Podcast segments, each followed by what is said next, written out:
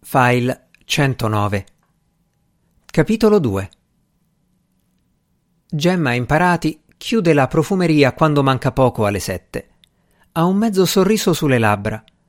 Non è per il cassetto, scarsino, piuttosto perché le torna in mente la Tripolina, poveretta, che ha abboccato alla storia dei mal di pancia. Chissà quanti anni sono passati dalla sua ultima volta. A che punto della sua vita il pensiero, la voglia si sono spenti del tutto? Non piove. Si incammina verso casa, respira a fondo. C'è qualcosa di leggero nell'aria. Pensa che dovrebbe provare a contenersi la prossima volta che... Appunto, la prossima volta. Quando? Con chi? Sono passati 2 giorni, ma lo rifarebbe anche quella sera stessa. Non c'è come rimettere in moto certi meccanismi. L'animale che abita sopra di lei sarebbe perfetto, ma va tenuto al guinzaglio. Gli ha dato il dito e non solo, e ha già tentato di prendersi il braccio. Meglio di no. Peccato. Il bar sport ha le porte spalancate, una bocca da cui escono voci e fumo. La Gemma scocca un'occhiata all'interno, uomini e bicchieri. Poi vede un uomo davanti al portone d'ingresso. Il gioiello è parcheggiato nel buio compatto del viale che porta alla stazione. L'Augusto era sceso, fatti 2 passi, poi era tornato a controllare se aveva chiuso bene. Dal cofano veniva su il caldo del motore imballato. Il discorso della firmetta è ancora di là da venire, quando alle sue spalle, davanti al portone, qualcuno saluta. «Buonasera». La voce è femminile. Le chiavi che le tintinnano in mano sono un indizio. L'Augusto risponde «Buonasera». La riconosce. Poi lei è... Esatto, la nuova inquilina, cioè Gemma Imparati. E lei è il nipote, fa la Gemma. Augusto, piacere, fa lui. Piacere, risponde la Gemma. Piacere davvero, ci attacca, ma solo pensandolo. Perché, ecco, magari con chi? Dove non è più un problema. E quando... beh, bisogna avere un po' di pazienza. Giocare d'astuzia. Il nipote è proprio un bel giovanotto, adesso che lo vede bene. E non fa l'operaio. C'ha giacca e cravatta, il che non guasta. Quindi, se dopo, dice la Gemma, vuole passare un momento da me, ci beviamo un caffè. Così facciamo un po' conoscenza. In fondo non si sono visti che di sfuggita. Giusto un saluto e via, e in un giorno che di certo non era l'ideale. L'Augusto vorrebbe che quel dopo sia adesso, a questione risolta, via il chiodo. E già, risponde, ma una smorfia non sfugge alla Gemma. Sempre che le faccia piacere, s'intende, chiarisce un po' impermalita. Ma no, è che... risponde il Prinivelli avviandosi sulle scale. Vorrebbe dire che prima deve togliersi un pensiero che è un chiodo che di scalino in scalino gli penetra sempre più nel cervello, procurandogli delle fitte allo stomaco, se lo tocca, che sono cominciate quando è partito da Lecco col gioiello e sono via via aumentate, tanto che adesso... Ma quanto deve essere lungo quel chiodo? Non mollano un attimo. Ma non gli esce altro che un «Oh!» quando è davanti alla porta di casa della nuova inquilina. È pallido, un po' sudato, la mano di nuovo a schiacciare lo stomaco. Alla Gemma non serve altro per capire che l'Augusto sta mica tanto bene. Poi il Prinivelli si piega a 90 sotto la stoccata dell'ennesima fitta. Alla Gemma non resta altro da fare che accompagnarlo dentro per farlo sedere in cucina. Gli farà una camomilla, l'ideale se è roba di stomaco. Ce l'ha, eredità della povera Lisetta. Per cena la Tripolina si è fatta una minestra di riso e prezzemolo. L'Augusto diceva che il solo odore bastava a fargli venire la nausea. Nausea? L'Augusto fa sì con la testa. Non è che le viene anche da vomitare? Indaga la Gemma. L'Augusto risponde agitando una mano. È piegato in 2 sulla sedia. Sono le 7:15. I gatti miagolano. I bazzi, compresa la Birce, si mettono a tavola. L'Augusto comincia a emettere versi di dolore. La camomilla strabolle. La Gemma non sa cosa fare. Riflette un momento. Per essere roba di stomaco le sembra un po' troppo. Capisce, ci vuole un dottore. Un dottore va bene, ma chi? Deve chiedere. Qualcuno lì in casa saprà. Vado un attimo, dice. L'Augusto fa la mossa di alzarsi, ma sbanda. Per un miracolo ripiomba sulla sedia.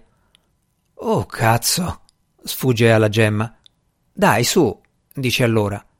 Su, su, all'Augusto che ormai mugola. Lo cinge col braccio, lo tiene di peso, lo spinge e alla fine lo lascia cadere sul letto. Un attimo e torno. L'Augusto la sente? Chissà. La prima idea è quella di chiedere alla Tripolina, ma a metà del corridoio la Gemma si ferma. Meglio non agitarla, visto che c'è di mezzo il nipote, che poi magari sta male anche lei. Di sopra, piuttosto, in casa di quello. Sale, bussa, le apre la moglie. Il marito, meno male, non c'è. Cosa c'è? Chiede quella, un bambino curioso alle spalle. Ho bisogno di un dottore, urgente, risponde la Gemma. Il Caraffa, risponde la donna. Si chiama così, dottor Caraffa, ribadisce la donna. Va bene, la Gemma. Me lo fa chiamare? Non abbiamo il telefono, ma di sotto, al bar sport, c'è quello a gettoni. Alle 8 di sera, il Prinivelli è steso nel letto della camera numero 8 del reparto di medicina a conferma della diagnosi che il Caraffa ha fatto. Altro che stomaco, è un bell'infartino. Sa il fatto suo il dottor Caraffa. Inoltre è gentile, educato, spiritoso, a volte caustico, ben vestito, scapolo, quarantenne, sempre ben pettinato. Non fuma, non beve, va in chiesa ogni tanto. Quando risponde al telefono si qualifica sempre per primo. Dottor Caraffa, mi dica. La Birce ha fatto i conti. Partenza alle 6. Ora che è su, 6:30. Ora che affronta il discorso... perché deve farlo, ha promesso, se no... Insomma, inutile aspettarlo per l'ora di cena. Così ha cenato dai suoi. Per le 8 magari l'Augusto sarà di ritorno. Però... perché può essere che abbia voluto cenare con la zietta prima di affrontare il discorso. E non ci sarebbe niente di strano se l'Augusto abbia dovuto insistere un po', o che la Tripolina abbia pianto e lui abbia dovuto consolarla.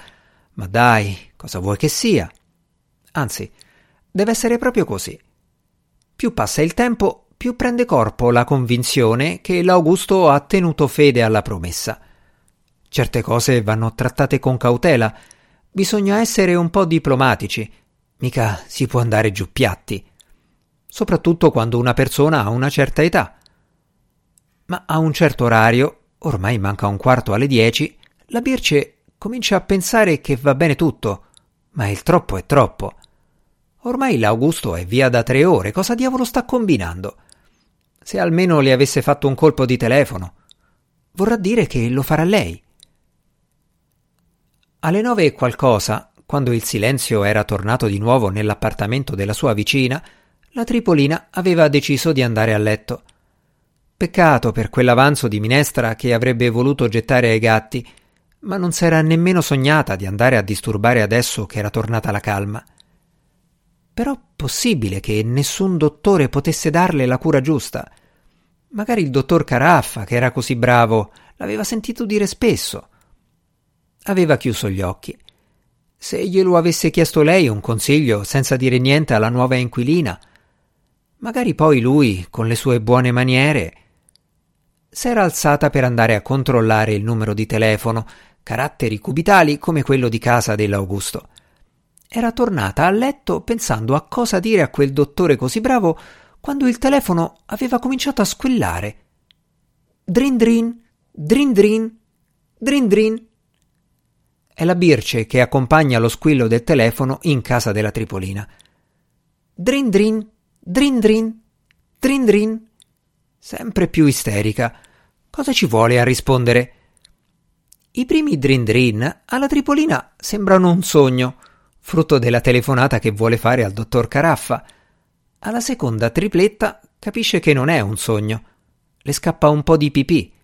La Birce non fa più eco al telefono. È una parolaccia continua, di quelle che dice quando è sola, sicura che nessuno la senta. La Tripolina, un passo, una goccia, raggiunge il mostro che continua a squillare. Lo guarda, lo teme, allunga una mano sulla cornetta, la alza, ma tace. «Pronto!» le esplode nell'orecchio. «Pronto? Pronto? Pronto?» «Sì?» fa la Tripolina. «Sì cosa?» bercia Bazzi Birce. «Come?» ribatte la Tripolina. «Sono la Birce». «Dirce?» «Birce, la Birce, la moglie di suo nipote, dell'Augusto. Dov'è?» La Tripolina resta un momento perplessa.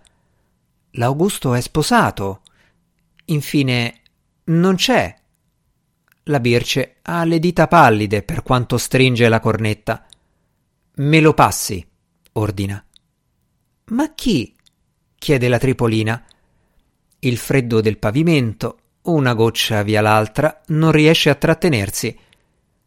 La Birce vorrebbe tuonare, sbranare, fare a pezzi il telefono, ma si illumina pensando all'età della Tripolina e di botto cambia tono. «Zia, per favore me lo passi». È un tono caldo come il liquido che cola tra le gambe della Tripolina. Laverà, asciugherà, ma intanto non ha più l'urgenza. «Ma l'Augusto non c'è», risponde con calma. «A che ora è andato via?» chiede la Birce. «Da dove?» ribatte la Tripolina. Alla Birce ritorna il nervoso. «Ma come da dove? Da lì?» «Da qui». «A che ora è arrivato?» «Ma chi?» «Ma l'Augusto». La Birce è quasi piangente. «Suo nipote, mio marito». «Per favore, cerchi di capirmi». «Capisco», risponde la Tripolina. «Ma l'Augusto, suo nipote, lei quella sera non l'ha visto, né arrivare né partire». Insistere? Inutile. «Va bene. Mi scusi, si vede che mi sono sbagliata», conclude la Birce.